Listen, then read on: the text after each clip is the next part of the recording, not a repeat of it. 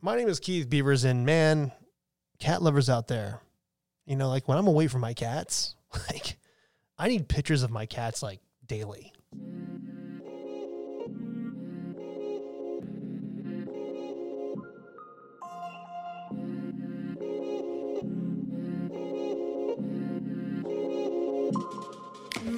What's going on, wine lovers? Welcome to VinePair's Wine 101 podcast. My name is Keith Beavers. I am the tasting instructor of VinePair. And how are you? Like, really? That's great. Two words that confuse people a lot, and they're very similar, and we have to talk about, kind of drill down. We're, we're get your drills out again. We're drilling down on dosage and tirage. This episode of Wine 101 is sponsored by J Vineyards and Winery, makers of small batch, single vineyard wines and acclaimed sparkling wine using the traditional method, meaning J makes sparkling wine by hand.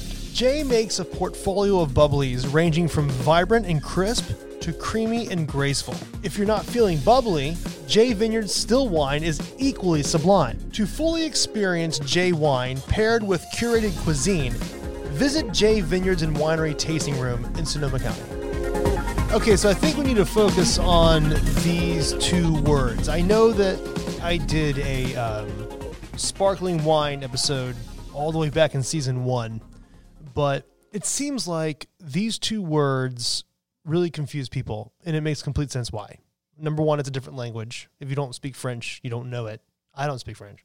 Um, but also, their their meaning the meanings are somewhat similar, but they exist in different parts of a process of sparkling wine. So today we're going to talk about the word dosage and the word tirage.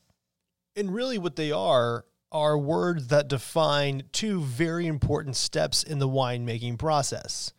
And once you understand them, it'll be so much easier drinking sparkling wine with people that talk about sparkling wine. They're going to say these words, and you're going to go, oh, okay, I know what you're talking about. And one word, tirage, is for it's in the beginning of the winemaking process, and dosage is at the extreme end of the winemaking process. So we'll start with tirage. And to understand these things, I like to translate the word because and that's I, I say of course right right Keith? But the reason I say that is these words that are used in wine um they're not always directly translatable. Again do I use words that don't exist? I don't know. But it, it helps to kind of see and I, I use these somewhat general translations to help me understand stuff in wine all the time so the first word tirage in French means draw. And this word refers to a the pro or the the part of the process of sparkling winemaking where in the beginning after all the base wines have been blended and for more information on that go to my sparkling wine episode in season 1 they add a solution of yeast wine and sugar and they apply that to the base wine to kind of get the whole process started. This is like, here's some sugar. Hey, yeast, here's some sugar. Get going. Let's do it. And they call this solution liqueur du tirage, the liquor of the drawing liquor, the drawing out liquor. I'm not really sure. But really, tirage is the word used for this entire part of the sparkling wine making process, which involves the second fermentation happening and then the wine actually maturing on the ye- the lees, which are the dead yeast cells. And this solution is not like a hodgepodge solution just hanging out in the corner of the, of, of the winery.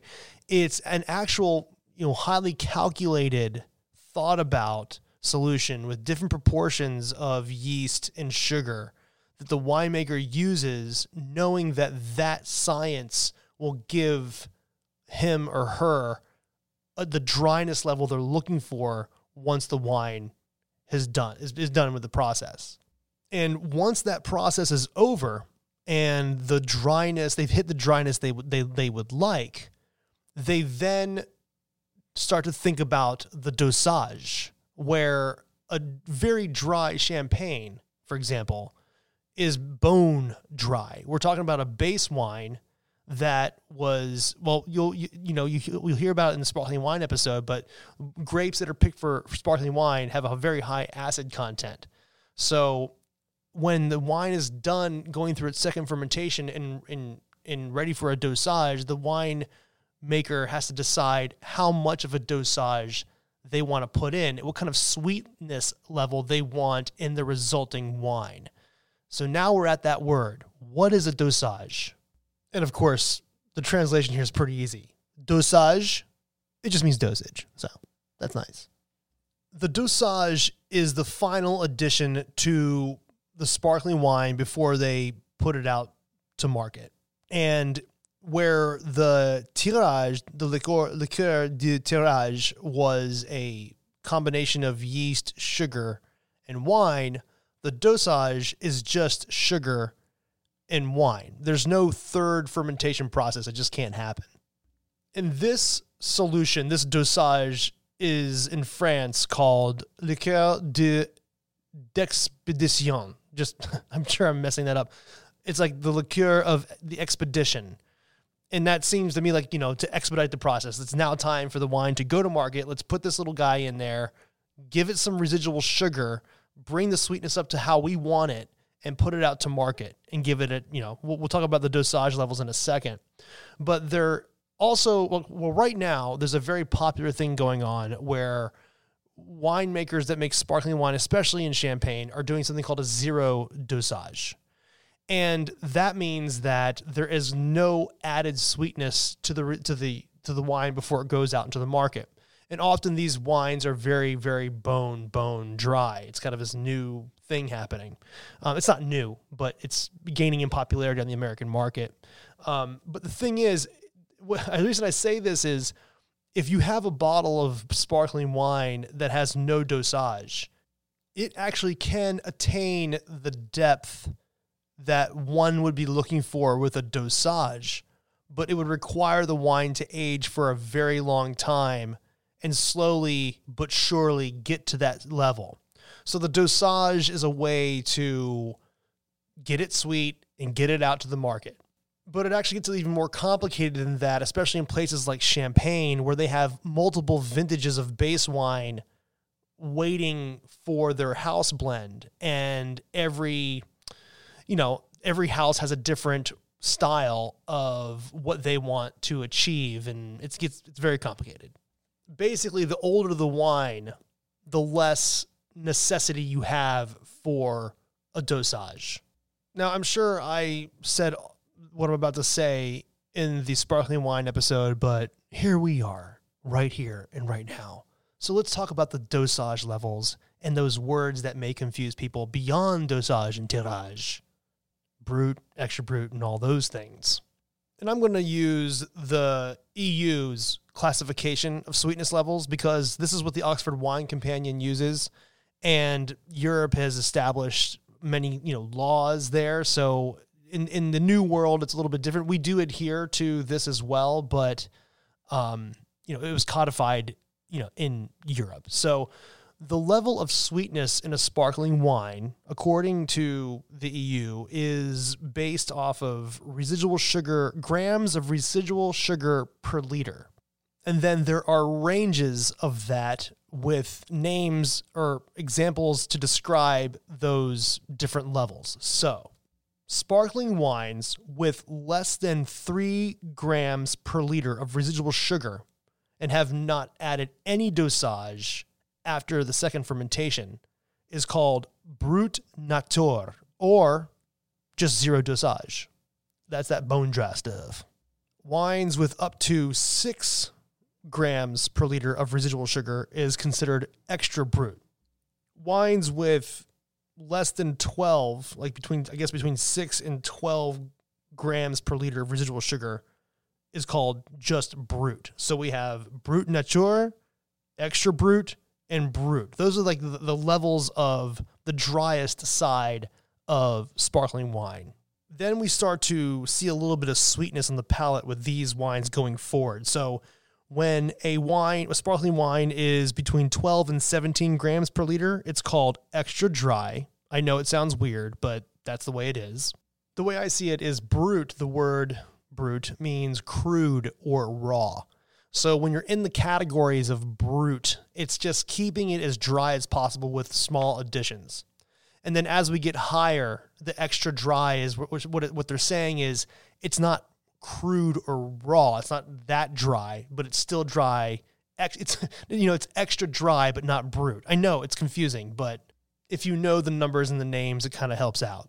So if extra dry is between 12 and 17 grams per liter of residual sugar, between 17 and 32 grams per liter is just straight up dry. Between 32 and 50 grams per liter, it's medium dry.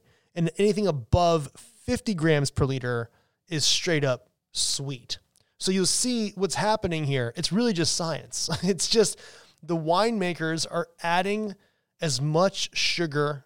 It's actually a kind of a kind of a simple syrup in wine that to achieve the sweetness level that they want because the initial second fermentation deprived the wine of a lot of sugar being bone dry and has a high acid.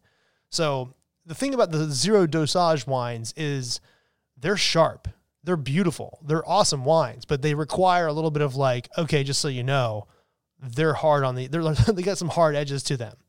But you'll notice as you go out there and drink wines sparkling wines that have these levels, you're going to see the subtlety of the increase of sweetness. It's pretty cool. So I know this is a quick one, but these words can be confusing, and I figure we should talk about them. They're key wine terms in the sparkling wine realm. So now you have a, an idea of what they are. So when people start talking about these two words, like tirage and dosage, you're like, oh, cool, dosage. Is it a, what is it? A brut, extra brut, and then you'll know exactly what they're talking about. All right, let's talk next week. VinePair Keith is my Insta. Rate and review this podcast wherever you get your podcasts from. It really helps get the word out there.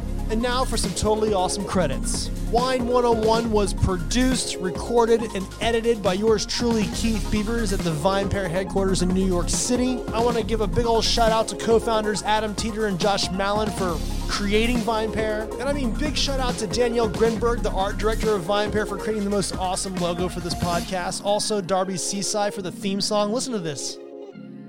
And I want to thank the entire VinePair staff for helping me learn something new every day. See you next week.